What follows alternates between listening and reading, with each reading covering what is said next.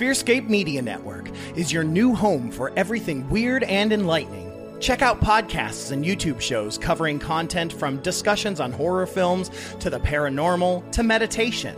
Find out more at fearscape media dot com.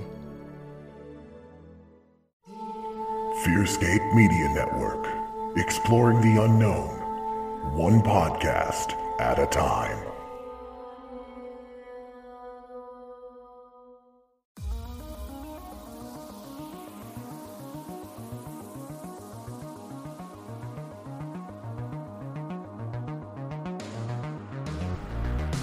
There are there phenomena, are phenomena that, that exist, exist all around, all around us. us. Kids playing, Kids playing above something and above something unknown flies over and disappears. People driving at night, seeing huge creatures cross the road. People waking up to find their cabinet doors ripped open in their kitchen. Strange things happen, Strange things happen every day around the world and seemingly at the same time and area.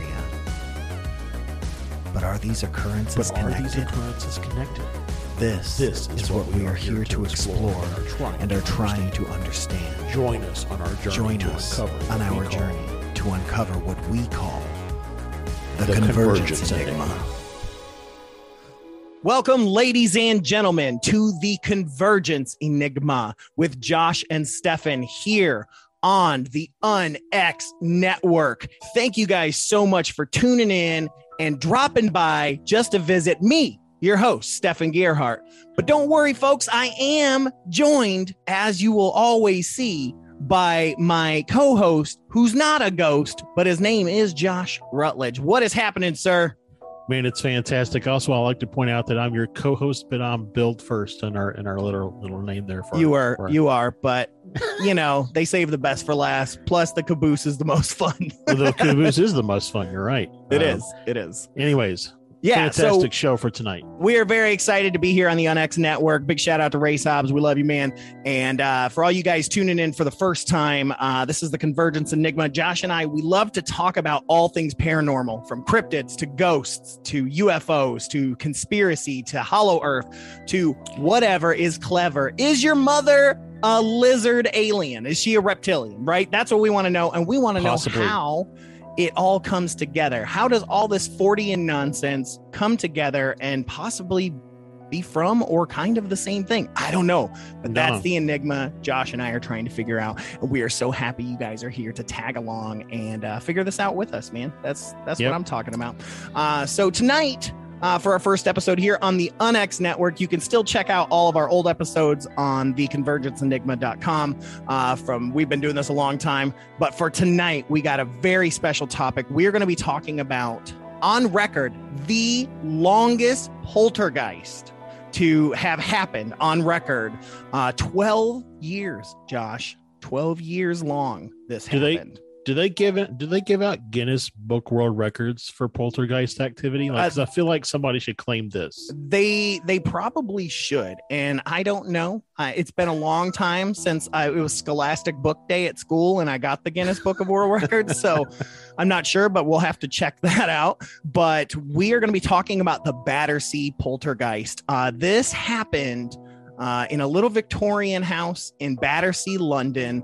Um, this thing is nuts. Like I said, twelve years mm. was this a menace. But I guess what we're going to be asking is, was it a poltergeist or was it an alien in camouflage? That's what That's I right. want to know. That's right. That's what I want to know. Uh, but before we get to our topic, we're going to do as we usually do and uh, get to a few segments of the night. And the first one, Josh, that we have here tonight is Psychic Word of the Week.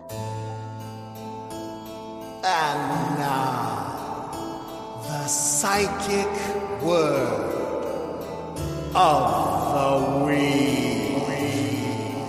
Psychic word of the week, Josh, comes from the Encyclopedic Psychic Dictionary by June G. Bletzer, P H D. Rest in peace, honey buns. We miss you, and we never even knew you. Um, I what we usually do here is we have this big old dictionary, this Encyclopedic Psychic Dictionary from the nineteen eighties that was given to me by a renowned psychic who passed away, um, not June G. Bletzer. Uh, and anyways, I love this book, and we flip through it without looking, and we just stop at a random point and we pick a word and we talk about it. So we let the gods speak for us. So tonight I landed, Josh, on page five hundred sixty-six, and uh, the phrase that I landed on was called skin writing. Okay. Now, I still take a pen and just draw on myself all the time. So is that I don't what this think is? I don't think that's what this is, nor is and it wouldn't a tattoo. Would that just be a tattoo at yeah. that point? I mean, yeah. Um, well, mine would be an impermanent tattoo, or temporary if you're a layman. Um, but here's what skin writing says.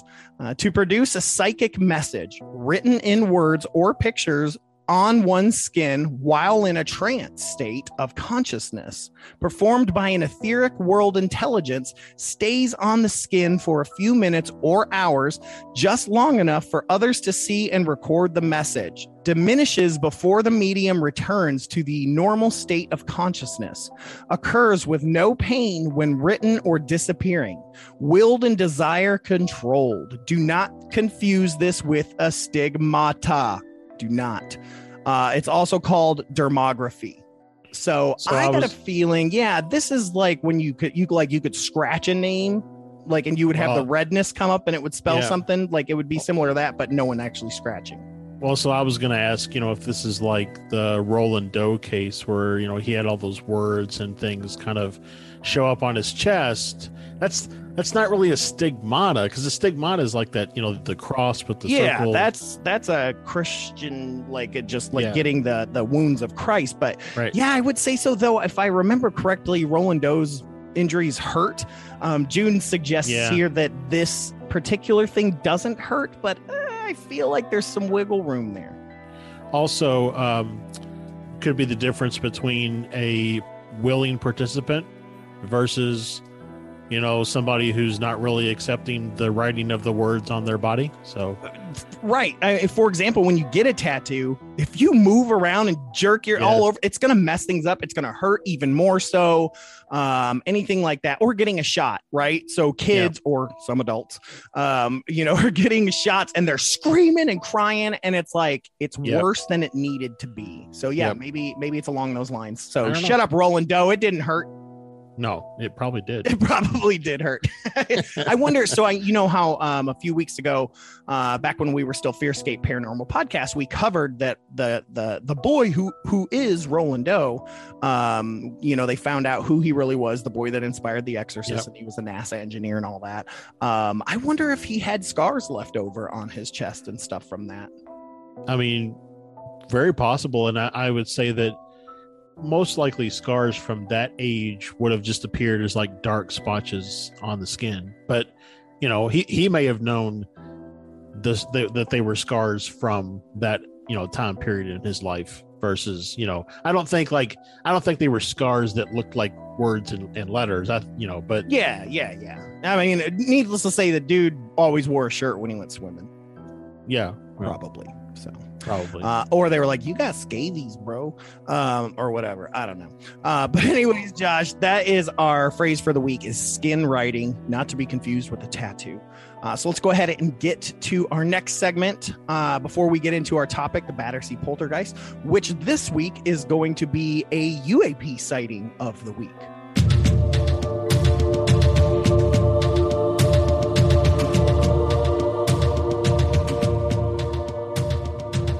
All right, Josh, U A P, U F O sighting of the week. What do we got and where's it come from? Yeah, so this was posted um, just a few days ago on the MUFON dot com, uh, only available to members. Uh, so, you know, if you're not a member, check it out because it's a really cool database to look at. But it was actually an event that happened back in nineteen eighty-two on November first in Wells, Nevada. Ooh, so nice. This side of the yeah. state's where I'm at. Uh, it says, I was about eleven on a mule deer hunting trip outside Wells, Nevada with my dad, brother, and three family friends. We camped off the road next to a stream at the base of a mountain in a clearing surrounded by scattered trees. On the evening of the sighting, it was already pitch dark, and I was sitting on a log next to a campfire that we had built. There wasn't much air movement as the smoke from the fire slowly moved upward through the trees. My dad and brother were also sitting around the fire nearby to my left. The evening was quiet, cold, without a cloud in the sky, and you could hear sound of the gentle stream and bugs making noises as they flew by. Suddenly, I noticed my arms and torso were suddenly very bright, and the area around me was lit up bright. I looked at my brother and father to my left, who looked a little perplexed as we tried to figure out why I was illuminated. About thirty seconds passed as I shook my arms and stared at my chest and my thighs. I stood up. My dad and brother stood up, and we looked up at a bright beam of light that was shining down through the smoke and was focused on me, nobody else. We stood back from the fire and smoke to get a better look at what was shining the light on me. When we looked up, there was a massive silent aircraft hovering at our camp, about three hundred feet in the air. The craft itself was also estimated to be about three hundred feet in length. The bright light that was coming from the front of the craft, and as we struggled to process what we were seeing, we were scared. The light followed me. After we started moving around, the light moved upward through the trees and up the mountain. The craft remained hovered over our camp for about another sixty seconds. The craft was well-defined, made no noise, and had non-flashing red, orange, and white-colored lights around the edges, distanced apart. As a child, I described it as shaped like an amoeba. The craft was cone-shaped with round vertices, no windows, black in color, and it blocked out the stars, allowing for me to identify the shape. My dad and other father freaked out. They and we were terrified. They actually ran to get their hunting rifles from their truck and were going to fire shots at it. My eyes were fixated on the craft the whole time. During the commotion, the craft started to slowly move over the top of us, no noise, with the bright light in the front aimed up at the mountain. Started to move a little faster and accelerated from over the top of us in an instant and was gone over the top of the mountain at a speed I can't explain. The commotion in camp remained as we tried to process what it was we had seen. It was not a plane, a helicopter, or a blimp. It was massive, hovered, and was silent. The following day, we drove to Wells, Nevada, and my dad and other father met with the sheriff to file a report. We all were asked to draw a picture and explain the account. We were all taken individually into a room to give our accounts. It was reported to us by the sheriff that we all drew the same picture and gave the same account of events.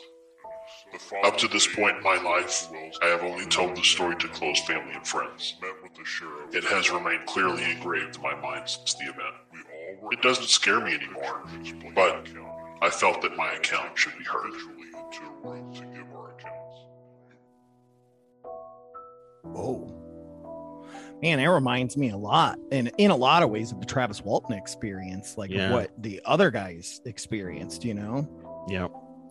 I mean, it, it really, I mean, it, and I don't mean to, to diminish uh, this person's experience, but it does sound a lot like similar experiences that people report. And, um, you know, it's, it's interesting that, you know, whenever someone has, um, you know, this kind of goes back to, Uh, contactee versus abductee, right? So this mm-hmm. person is, is potentially a, a contactee, um, and then, you know, just the seeing it, having the light interact, um, you know, kind of being singled out amongst the group that was on the ground. You know, mm-hmm. it, it's a very personal experience. It's intense, man. That's for sure. Uh, you know, and it's just interesting. The, the red, white, and, and orange lights, you know, yep. very interesting, cutting up through the trees. I mean, it almost, uh, before you described, you know, the shape and size of it, I would have thought it sounded like a will-o'-the-wisp or a fae.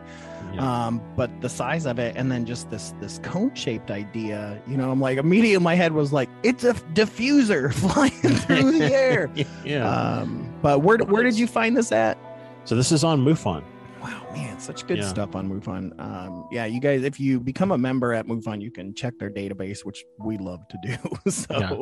uh, but anyways, yeah, that's our U A P U F O sighting of the week, Josh. Thank you for that again. But uh, let's go ahead and get into our topic this week, Josh, which is the Battersea Poltergeist. And let's see um, how weird this thing really is on more than one aspect of the paranormal.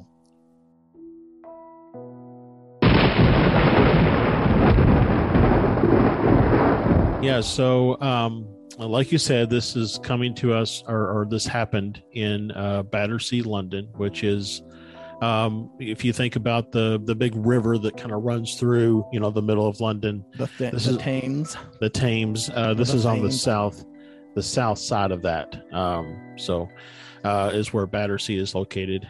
And, you know, it's just a, like you said, it's just a smaller, uh, kind of semi-detached house is where uh, people lived, uh, you know, in this. And it was the, the interesting here that the address is sixty-three Wycliffe, which, you know, if you listen to us for a while, you'll see that I pick up on a lot of numbers, some, you know, things. And sixty-three, if you add them together, is nine, which is a significant number for some reason. So, um, but we have here the Hitchings family, um, which was a multi-generational family living underneath the same roof. Uh, we have uh, the father, Wally, uh, his wife, Kitty, their daughter, Shirley. Then we have a grandmother named Ethel, who is, who is described as a fiery character known locally as Old Mother Hitchings. I bet you she was fun. Oh, I love fiery English ladies, man. They are the best, dude. Uh, her adopted son, uh, his name was John, uh, and then and then like I said, uh, Shirley, and and and all of this really started and, and centers around Shirley. You know, Shirley was, it says, you know, she was about fifteen years old. She was about to start art school, and actually worked as a seamstress in, in a local township there. In late January nineteen fifty-six, Shirley discovered an ornate silver key on her pillowcase that didn't fit any lock in the house. Like she just, her, she just found this. She just, yeah.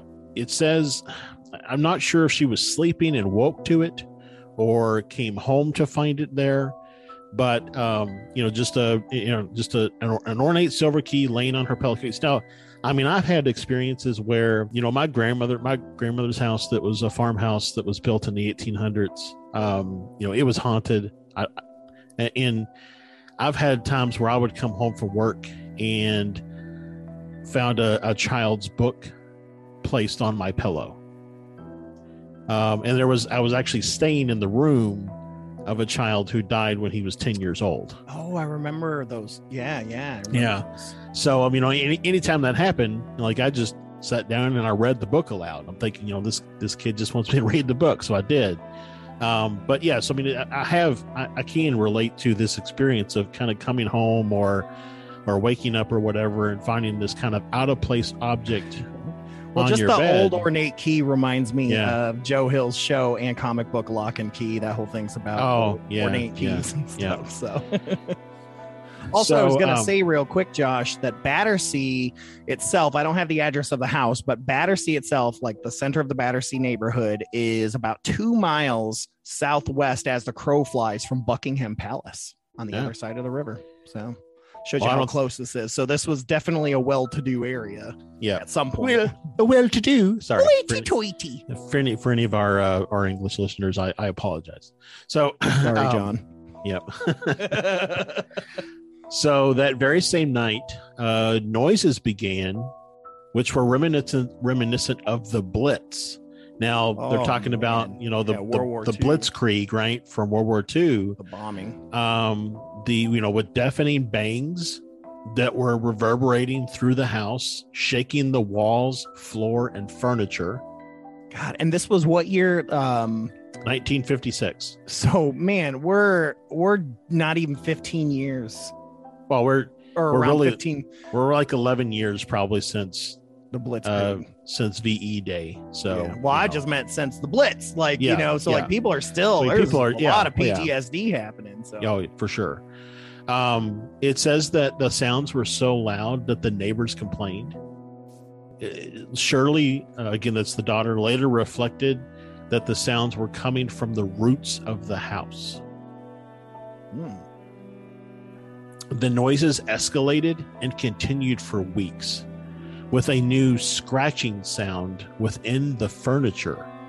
There we go. I was waiting for another classic poltergeist yeah. thing, because, you know, uh, p- things just being misplaced or put in places, and now the scratching. Ooh, that's the one I've heard a lot. Well, the, just gets the thing that gets me here is that it's it's the terminology used is within the furniture. So it's not it's not like scratching of the furniture. It's like it's coming from within. I just yeah. Uh, I know, and I hate myself because my first thought is it's a poltergeist, though it's probably a rat. You know, you know what I mean? It's like, yeah. y- y'all need a cat, like that. That's what you need.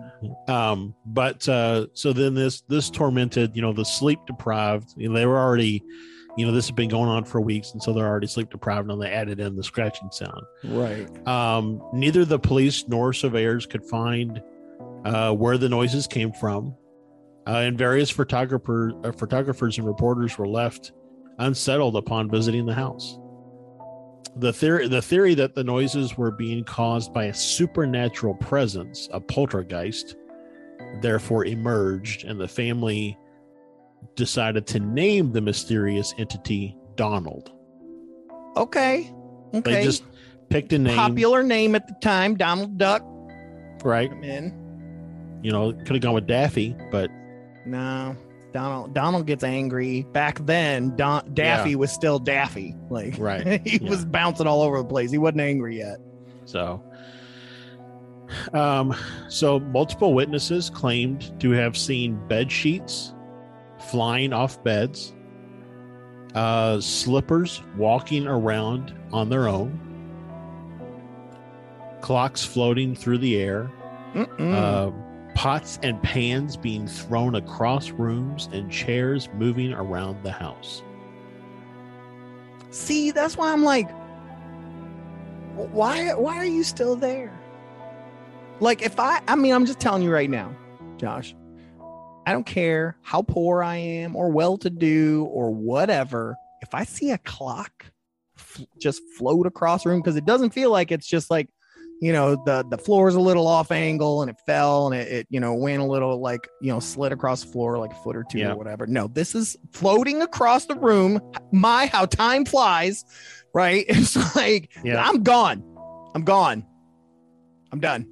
But people just stick around, and that's what I don't understand. And now I know the British are a lot more reserved, you know, yeah. and chin up well, and all you know, that, you know. But you also don't know, you know, what they're, I mean, you've got a multi-generational family living in a house. So, you know, money is probably tight and all that kind of, I mean, you just don't right. know. And what's that, that British quote, so whatever, something, something, carry on. Um, that, that is always. You mean the thing that, that uh, arose during Blitzkrieg? Yeah. Keep calm and carry on. Keep calm and carry on. Yeah. So it's like that became a part of that culture. So yeah, I guess. But I mean, like even, even the Enfield ha- or um, yeah, the Enfield haunting, they were like, no, we gonna stay. It's fine. It'll go away eventually. It'll right? go away. um, so it, it seems though that Donald was actually fixated on Shirley. Again, she's the youngest uh, of child in the house at fifteen years of age. Okay, so another um, classic poltergeist move right. to and, you know, you know. And, it, and it's it's often theorized, right, that it's um, uh, women or all teens uh, going through puberty, which right, causes right the, the poltergeist to appear or to manifest. But um, the noises actually followed her to work. Oh no! And uh, would occur around her wherever she was. Sig- most significantly, says Shirley herself witnessed involuntary moving in her bed. Like she was laying in her bed and saw something moving the sheets in her bed. Oh no! Um, in the and around the room, um, this was also seen by various family members and neighbors. Um, at this point, her association with the poltergeist had caused her to lose her job and friends. and many believed her to be possessed by the devil. Of course. Yeah, I was waiting for that to happen too.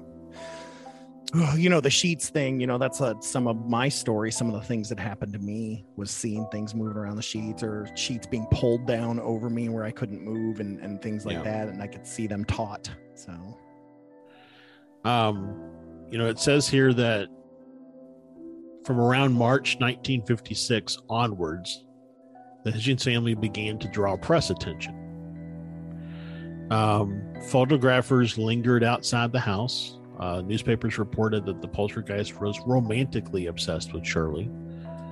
Uh, many believed that the poltergeist was a figment of her imagination and that she was purposefully stirring up the story for attention. Because that's what every fifteen-year-old wants. Yeah. I, I always... That one... dude, I, that one ticks me off more than... You know, you know how I am. That yep. people are doing it for attention or doing it for fame or all those things. And just the absolute hell that people go through, to me, is no, I just, I can't, I can't buy that. Maybe later on it became about money once money crossed their palms. Maybe it was perpetuated and continued on. Sure, I could buy that. But all the stuff that happens before. Yeah. No, just, I mean, that, that's a pretty long, it's, it's a long game with no, reward. You know, yeah, with no guarantee of a reward either. I mean, it's, you know, you think about grifters and, and people like that. I mean, um, you know, they they've thought about how they're going to be rewarded. So, you know, I just don't, I just don't see that happening here. No, me neither.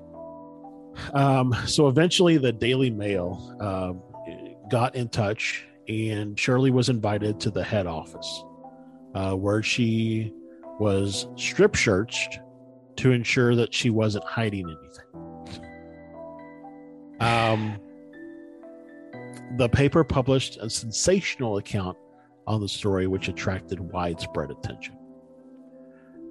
Um, an attempt was made by the B B C to contact Donald on primetime T V. Uh, yeah, we says, definitely don't.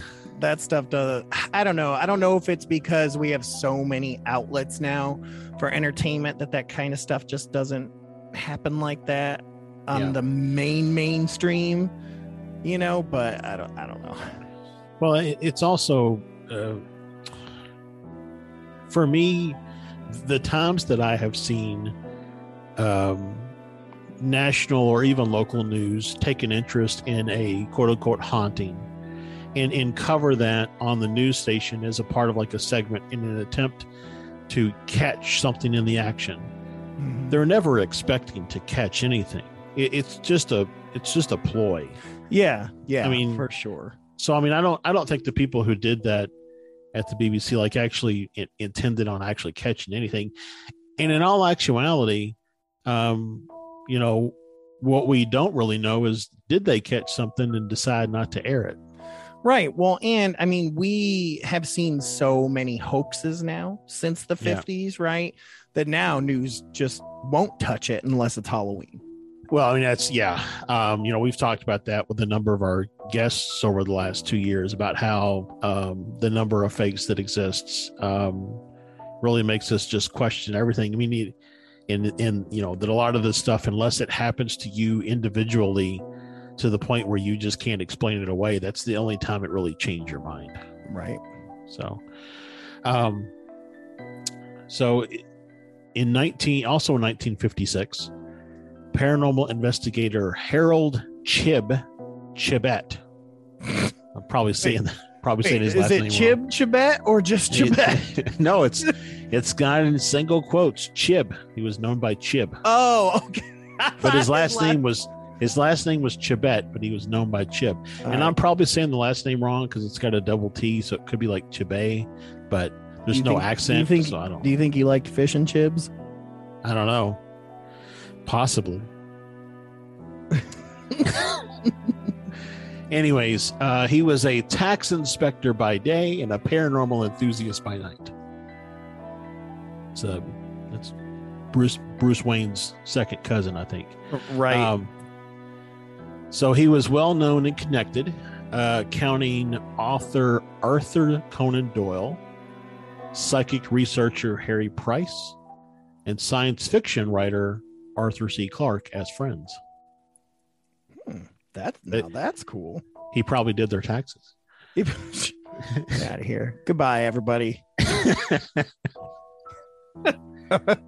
um, but apparently this case became one of the biggest of his life, and his extensive records demonstrate that he authentically believed in the Battersea Poltergeist. Uh, he spent days and nights recording events at the house and eventually became a close family friend of the Hitchings. Uh, he did he did also write a book about the case, uh, which was never published. That's unfortunate. That is unfortunate. Yeah, I mean, even in researching this, we were hard-pressed to find information. Yeah, now, of course, there's that B B C podcast that's out there, um, and right. that's full of wonderful information. And I'm like, where'd y'all get y'all's information from? But they're in England. They're, so well, they're, they're there. They can, they're there. They can, they can go talk to people. And, and they're at the B B C, so they have all the old news right, records, exactly. too. But, yeah. Yeah. Um, you know, our, uh, our friend uh, Walter Bosley, Uh, who has this publishing company, or even Olaf Phillips, you know, they should reach out to to this to this guy or his or his survivorship family and see if they would be willing to publish his book. That's a great idea. So, um, and if you man, all are listening, dude, if you if you've ever seen a picture of Chib, dude, he looks like if you were to merge Win, uh, uh, Winston Churchill and Franklin D. Roosevelt together into one mega person. That's what Chib looks like. He looks like a combo of the two. I mean, what I'm I'm honestly not surprised. I mean, I didn't find a picture of him in my research, but I, that fits the name, I think. Yeah. So I, I found a picture of him, so I'll, I'll I'll send it to you, Josh, just for you personally. Just for me. Yeah. Um, hit me with the pics. So yeah, I'm sending you pics, homie. Woo. Um, so as time went on, uh, Donald's behavior became increasingly violent. Um, rooms were supposedly found trashed. Spontaneous fires would apparently break out. Uh, one which was so severe that it hospitalized Wally. And again, that's Shirley's dad.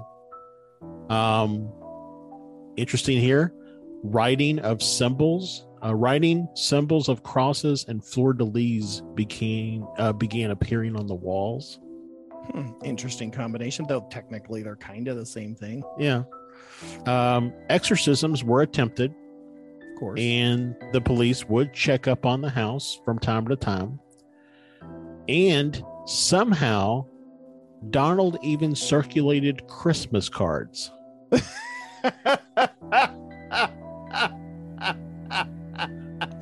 Are you serious? I'm dead serious. Man, it was a different time in the fifties for ghosts. They were so polite. Well, besides the start and pyro fire it's, stuff. It's because stamps were a lot cheaper back then. This is true. They were doing their part for the war effort, even yeah. though it was after, because he probably died in the Blitz, whoever Donald was. So we're getting there. Uh, give me uh, thirty-seven seconds and I'll tell you who Donald was. uh, it's said that the family learned um, to communicate with the poltergeist initially by using alphabet cards and through tapping a certain number of times to mean yes or no. Um, and then in nineteen in, in March nineteen fifty-six, through written correspondence addressed to Shirley, which said, "Surely I come." Um, from March nineteen fifty-six, Donald left notes around the house ordering the family to do such things as dress Shirley in courtly clothes and contact the famous actor Jeremy Spencer. Yeah, Jeremy Spencer. You know how I know who that is? No. Because I don't. Okay. you I, thought I, I thought had you were knowledge because surpri- I'm an actor. Surprise me! I thought you were going to surprise. I thought y'all all knew each other. all all the actors, yeah, all we the all actors know. From yeah. through time. We all yeah. know each other. Yep. You just there's like a there's like a Rolodex somewhere. um, in a handwritten letter dating um, in again nineteen fifty-six. It seems like even though this happened for twelve years, all the information is from nineteen fifty-six. But um, identified him. Donald identified himself as Louis Charles, the short-lived Louis the seventeenth. He was born Louis Charles, Duke of Normandy, on the twenty-seventh of March, seventeen eighty-five, and he died June eighth, seventeen ninety-five. Wait so just, a minute. How did we find this out again? He wrote a letter. Oh, that's right. He's, to Shirley, they were communicating, where he said this.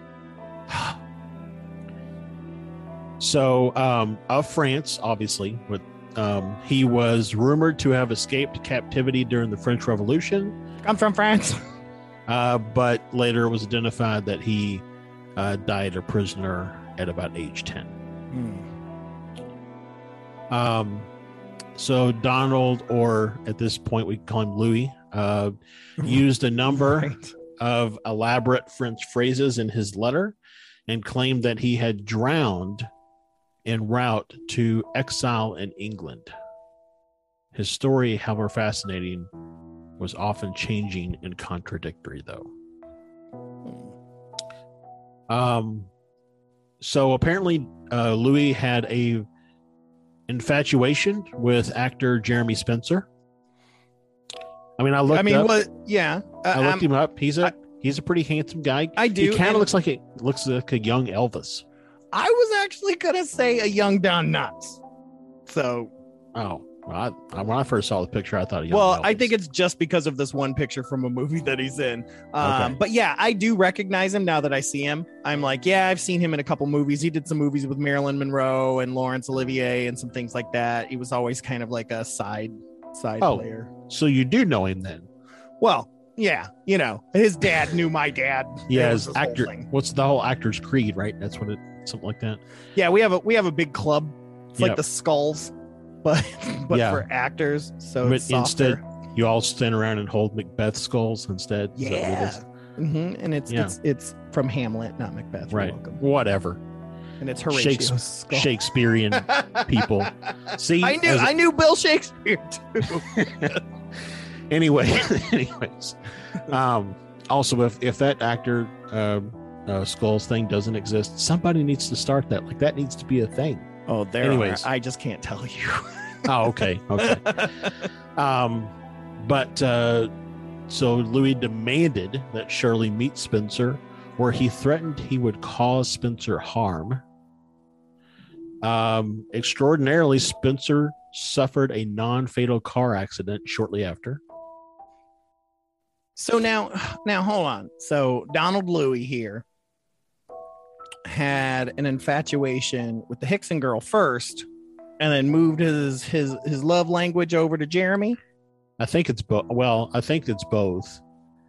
Um, he he's uh, if I interpret this to be correctly, I think he's somewhat attached somehow to Shirley, but then he has an infatuation with Jeremy. And you know, in, in looking this kind of objectively, you've got a young, uh, handsome um, uh, actor, like and me. and then you've got a fifteen-year-old girl. Um, you like know, you. it's it's you know, it's possible that someone could make the argument that she's she's infatuated with Jeremy Spencer and using Donald as now this excuse. I agree with. Now, let me ask you this, because we haven't. Um, discussed much more of the timeline, but is this still within the first year? So is she still fifteen at this point? Yeah, or so is it unclear? It's it still says over the course of nineteen fifty-six, so we haven't left nineteen fifty-six yet. Okay. Um, and honestly, the the information that I was able to find on it, there's a there's a pretty significant gap. Like my next date that jumps from here is nineteen sixty-five. Um, it says in nineteen sixty-five, Shirley married and left her parents' house, uh, by which time Louis's presence was waning. Uh, in nineteen sixty-seven, she left London altogether, and by nineteen sixty-eight, it had appeared that Donald had finally gone for good. Um, okay. There are many who propose scientific explanations, scientific uh, for, the, for the strange goings. Uh, some point to the noises coming from the house being located uh, near an uneasy marshland. Is that like the London equivalent of swamp gas? Oh, not swamp gas, but yeah, but, yeah, swamp. swamp, swamp land, I guess. Yeah. So, um, while others have suggested that acid in the soil could have led to madness. I mean, uh, yeah. Uh, yeah. It's, it's not, I, I mean, it was massively polluted at that time. Right. I mean, plus, I mean, you just came through World War Two, right? Yeah. Who knows what all's kind of left behind in the soil. And I mean, they would have those, uh, and now I'm getting my historical information from the show The Crown, um, but they would have those fogs that would last and sit, but it would collect all of like that pollution and everything like that. And it was poisoning people. It was literally, well, this was a real thing that happened yeah. in, in London at the time, was this fog that lasted for like a week and people were getting poisoned because it was yeah. grabbing all the pollutants and everything in the air. Well, and you know, just, you know, not uh, what, I guess about uh, forty years prior to this happening, you also had World War One, which saw some of the worst use of chemical weapons, you know, uh, I mean, seen and in you've war. Got the Korean War, you know, around this time. Well, but that didn't take place in, in England. I don't think World War One did either. Yes, it did. No, it didn't. You weren't there. Okay, Stefan. um. Anyways. Uh, others point to Shirley being a starry-eyed but ultimately bored teenager who lived a rather sheltered life and may have manufactured Donald and drawn others in as a means of attracting attention to herself and making demands that would work to her advantage. Now, on this one, I would say that if you remember a few minutes ago, I said that, you know, uh, family, friends, and neighbors saw things moving around the room, saw house slippers walking down mm-hmm. hallways by themselves. I mean, how would Shirley, a fifteen-year-old girl, have done all those things unless she was also, you know, telekinetic, telekinetic or whatever? So, yeah, I don't know, because that that's where you got to start asking the questions, right? You know, was this a spirit? Was this just her? And if it was her, holy crap, how did she get these powers, right? So right. then we've got a, a, a psychically gifted person who has no control, no training, no wherewithal to handle this, which is a whole completely another, uh, excuse me, another psychic phenomenon that here we are converging these things possibly together. Or, or did she attract a spirit with that power? Right. right. Yeah. Was it feeding off of her or, or potentially even um, uh, causing it to, to kind of lash out, if you will, to things around her. Mm-hmm. So, Uh, it does say here that over the twelve-year course of the haunting, some three to four thousand written messages were delivered to the family from Donald, uh, with a staggering sixty messages being left per day at the height of the case. Now, handwriting experts have analyzed the letters and concluded that they were almost certainly written by Shirley. Almost certainly. That's called an oxymoron, my friends. Kind of like military intelligence. Don't call me Shirley. um, so uh, the actual house itself was demolished in the late nineteen sixties and never replaced. So it's unclear as to, you know, how profound the impacts of the events would have stayed around for anybody else being there. Um, you know, and, and really the, the case remains unsolved uh, to this day. So I think I mentioned in the beginning that uh, I have some convergences to speak of, if you will. Sure. So, but I just want to wrap up real quick. So most of the action happened that first year, and then it was just, so it was like keeping it, was, keeping it going. It was like once they figured out how to converse, then they just basically became pen pals. So if you want to think of it almost like he was like, hey, I'm here. Listen to me. Listen to me. Listen to me. And then they figured out how to listen to him. And then things kind of calmed down a little bit. Yeah. I mean, it is kind of odd that, you know, fires were happening and all these things. And then, yeah, yeah. I got you. I got you. Yeah. I mean, I don't know. It's... I could see, you know, we talk about, we have talked about before how spirits um, act out sometimes, you know, to uh, get your attention because they want you to know that they're there. Yeah. And, um, you know, this may have been a stubborn family that, right. that that didn't really want to acknowledge necessarily that this person was there and needed something. Um, so, you know, I don't know. Yeah, I don't either, man. And also, I mean, it's a potentially it's a ten year old, you know, ten year old when they when they pass spirit. So um, who knows what kind of uh, baggage they're carrying around in the other realm. So, yeah. Um, but, you know, we, we've talked about it when we did the uh, when we covered the Enfield haunting. Um, you know, I, I looked around and I found that not, you know, too far across the in the same vicinity, there was a U F O sighting that occurred um, just a couple weeks prior to the to when the Enfield haunting began. You know, uh, so I went ahead and looked at um, U F O activity that happened uh, around London in the uh, the time preceding the starting of the events, and then the time immediately following. Um, and so I did find some stuff in in Bexley Heath, London, which is in uh, the London borough of Bexley, which is about an hour away uh, by car. I mean, it, mileage, it doesn't look to be that far away, maybe, um, you know, fifty miles or something. Mm-hmm. Um, but pretty much along the same kind of uh, longitude, latitude, latitudinal, latitudinal line. And um, on the uh, seventeenth of July, nineteen fifty-five, on King Harold's Way in Bexley Heath, a thirty foot wide saucer shaped object was seen to hover a few feet above a street in broad daylight by Margaret Fry, age thirteen, and her doctor on a very hot, cloudless day. Mm. Uh, car engines nearby to the object stalled.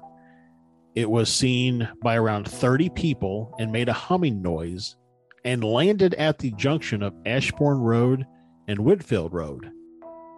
It hovered over Bendenwell Primary School uh, for around um, one minute, and then it finally shot off into the sky. Huh. Interesting wow. enough, another U F O had landed a few streets away at the same time, and a similar object had been seen in Bexley Heath in nineteen fifty-two. So that was three years prior. Um, you may also remember that when we covered uh, the Rendlesham Forest incident, mm-hmm. I mentioned that that was not the first incident that had happened right. in the area. I do remember that, yeah. Um, that there was the Bentwaters case. Right. Well, the Bentwaters case happened in August nineteen fifty-six. So in the same year. Wow. And only a few months separation. Uh, and one one could argue, you know, because this because the poltergeist lasted for twelve years, it was still going on when this U F O case happened in Bentwaters. Mm.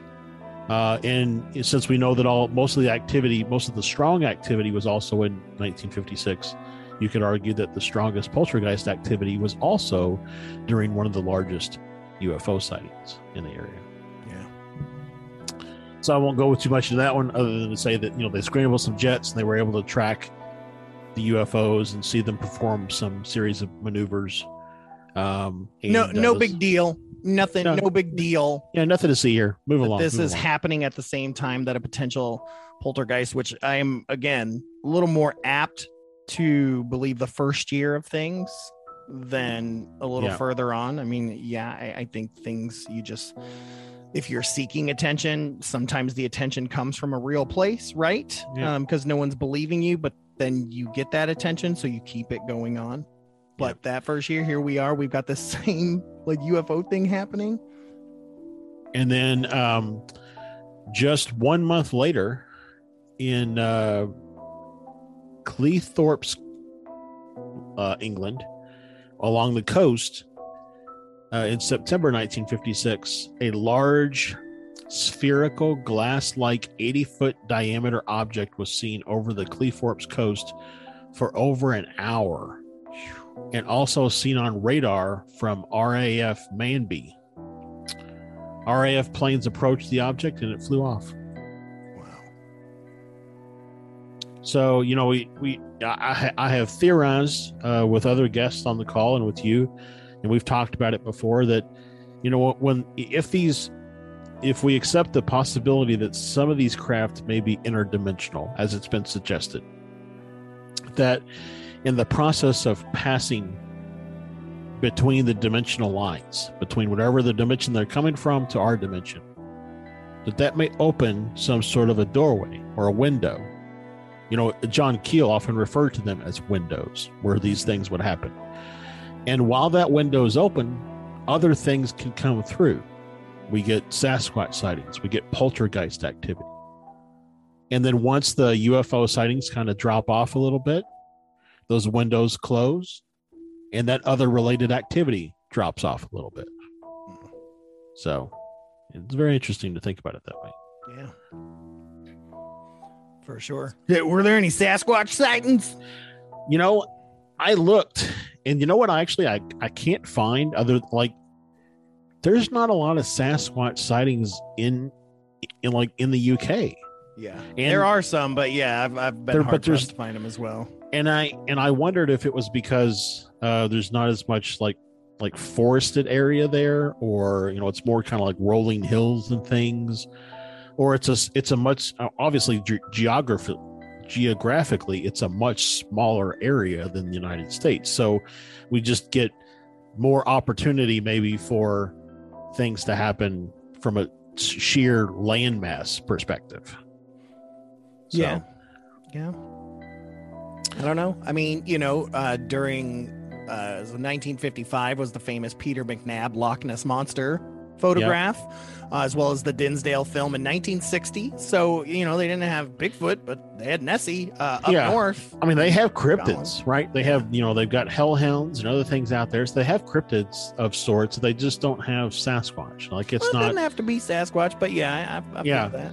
But I mean, I, I also wonder if they have things that would be described as Sasquatch. It's just never been labeled Sasquatch, you know, um, yeah. never been labeled Bigfoot or Sasquatch. It's called something else. Yeah. I don't know the like, like Boris Johnson would call it Sasquatch.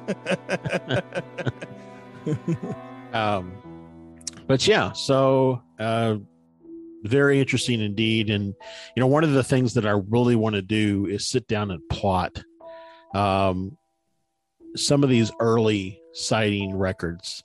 Uh, you know, we talked about it with somebody else on the show not too long ago about how, you know, go back before there were before there was Starlink, right?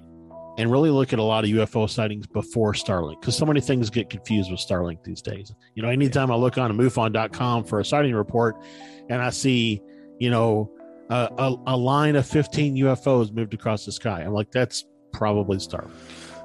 I know, I know, I do it as well, um, and and it's almost frustrating to hear the joy and excitement in, in people's videos of, oh my God, grab the kids! Yeah, there's, a U F O, there's a, just a fleet of U F Os. I'm like, at this point, we're years into to Starlink yeah. and, and well, I mean, all of that. You should know. I mean, I, I think, though, that U F Os are like sand people and they travel in single file to hide their numbers.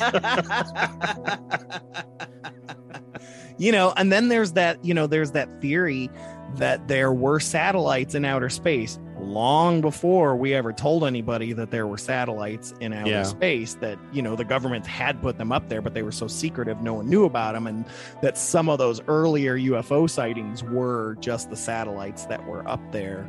Um, yeah. I mean, I, you know, a light high in the sky, I, I would argue, yes. But like the sighting one I just talked about, where, you know, a, a craft came and landed in the intersection yeah. of a street, nobody's confusing that with a satellite. So. Yeah, when a blue police box just lands in the middle of the street and a guy with a big scarf comes out and, you know, shakes your hand and takes you with you, it, you can believe that one. It's just the doctor. Yeah, yeah. It's just absolutely. Is, is he is he PhD or, or? Well, it depends which carnation. He could be both. Yeah, so. And I meant incarnation, not carnation, like the flower or the milk. um, but no, right. um, yeah, very, very interesting. I love how all of this stuff just happens at the same time. And I'm sure if we took an even bigger dive into just weird things happening in yep. the fifties, not just in England, but the rest oh, yeah. of the U K or the world. Um, be yeah. interesting to see where the how the stars were aligned or what was happening with the tectonic yeah. plates or any of that stuff. That's you know that's the stuff I wish we had full time jobs to do, Josh. Oh, I know. Just to sit there and compile all that data. You know, I want to I want a gigantic map on a wall with push pins. You know, like I'm missing that. Oh yeah, you know? I need some yarn. Yep. Uh, spun around some, going to the other one. Blue ones for ghosts, red ones, you know, yeah. green one for alien. Like that's what that's what I want, you know. So yeah, I don't know. Very very interesting. Um, again, if you want to take a deeper dive, I highly suggest the Battersea Poltergeist, the B B C podcast. Uh, it's on most streaming platforms, I believe. Um, there's a lot of uh, reenactments and dramatizations and stuff like that. It's excellent. I highly recommend it. Um, if, you know, thirty-five, forty minutes wasn't enough yeah. for you, because trust me, there's a lot more uh, that happened, you know, especially if you have the records that B B C has. Right. Um, it's very, very interesting. But yeah, Battersea Poltergeist. Thank you, Josh.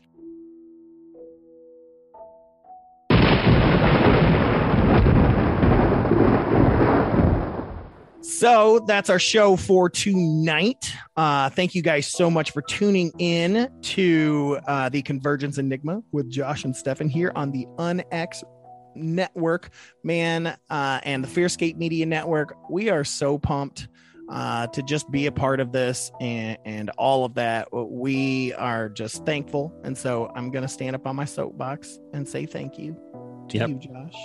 Thank you. No, no, no, no. Thank you to you. Thank you for being my friend. Thank you for being my friend. Um, next week, uh, we're going to be back here on the Convergence Enigma with Josh and Stefan. We've got uh, Jason uh, what, Gillespie or Gillespie. I, I'm not looking at a piece of paper at it's the like, moment. It's like Gulli- Guillaume, something oh, like that. I was way off. Sorry, yeah. Jason. I hope you're not listening.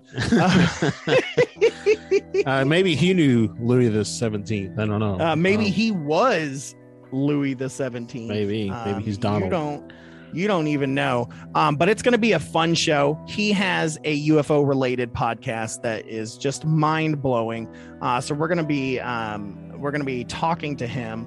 Um, uh, yeah, Jason uh, Guillamente, uh, host of U A P Studies podcast. Uh, make sure you guys tune in for that next week. We are here every Wednesday on the UnX Network at eight p.m. Uh, since you're already here, you probably don't need to know uh, where to find us. Um, but if you do uh, need to know because you want to check out the rest of the site, go to U N X network dot com and uh, check out all the cool stuff that they got going on. One of the things that I'm excited about, Josh, is the X Conference twenty twenty-two Into the Rabbit Hole happening May thirteenth and fourteenth. Uh, it's going to be virtually on Zoom. Uh, you can register right on the website that I just said. Whitley Strieber is going to be speaking, Lee Spiegel, uh, Lisa Martin, Wayne Lawrence, even Margie Kay is going to be, it's, it's, it's going to be awesome. Mm-hmm. So if you want to get tickets to the X Conference, you can get them now. I recommend checking that out because it's super rad and super cool. Uh, you don't want to miss that. Uh, a reminder again, check out uh, all of our past podcasts uh, from the Convergence Enigma with Josh and Stefan back to when we were Fearscape Paranormal Podcast. All of that is available on the convergence enigma dot com. Uh, you guys can check that out for links to all the stuff that we do uh, yep. and, and all the all the funsies. Um, and um, I need to put just goofy pictures of myself up there. Uh, you can follow Josh at Spocktology on all of his social media and me at The Astro Pope uh, on all of my social media. You can check us out there. And uh, I guess I guess it's time to rock and roll, Josh. Yep. Time um, to rock and steady, roll steady and rock steady roll uh so yeah again make sure you tune in once again. I'm going to repeat it again because that's how I roll. Eight p.m. Wednesday night Eastern Standard Time on the UnX Network, the new mainstream. This is where it's happening. This is where it is.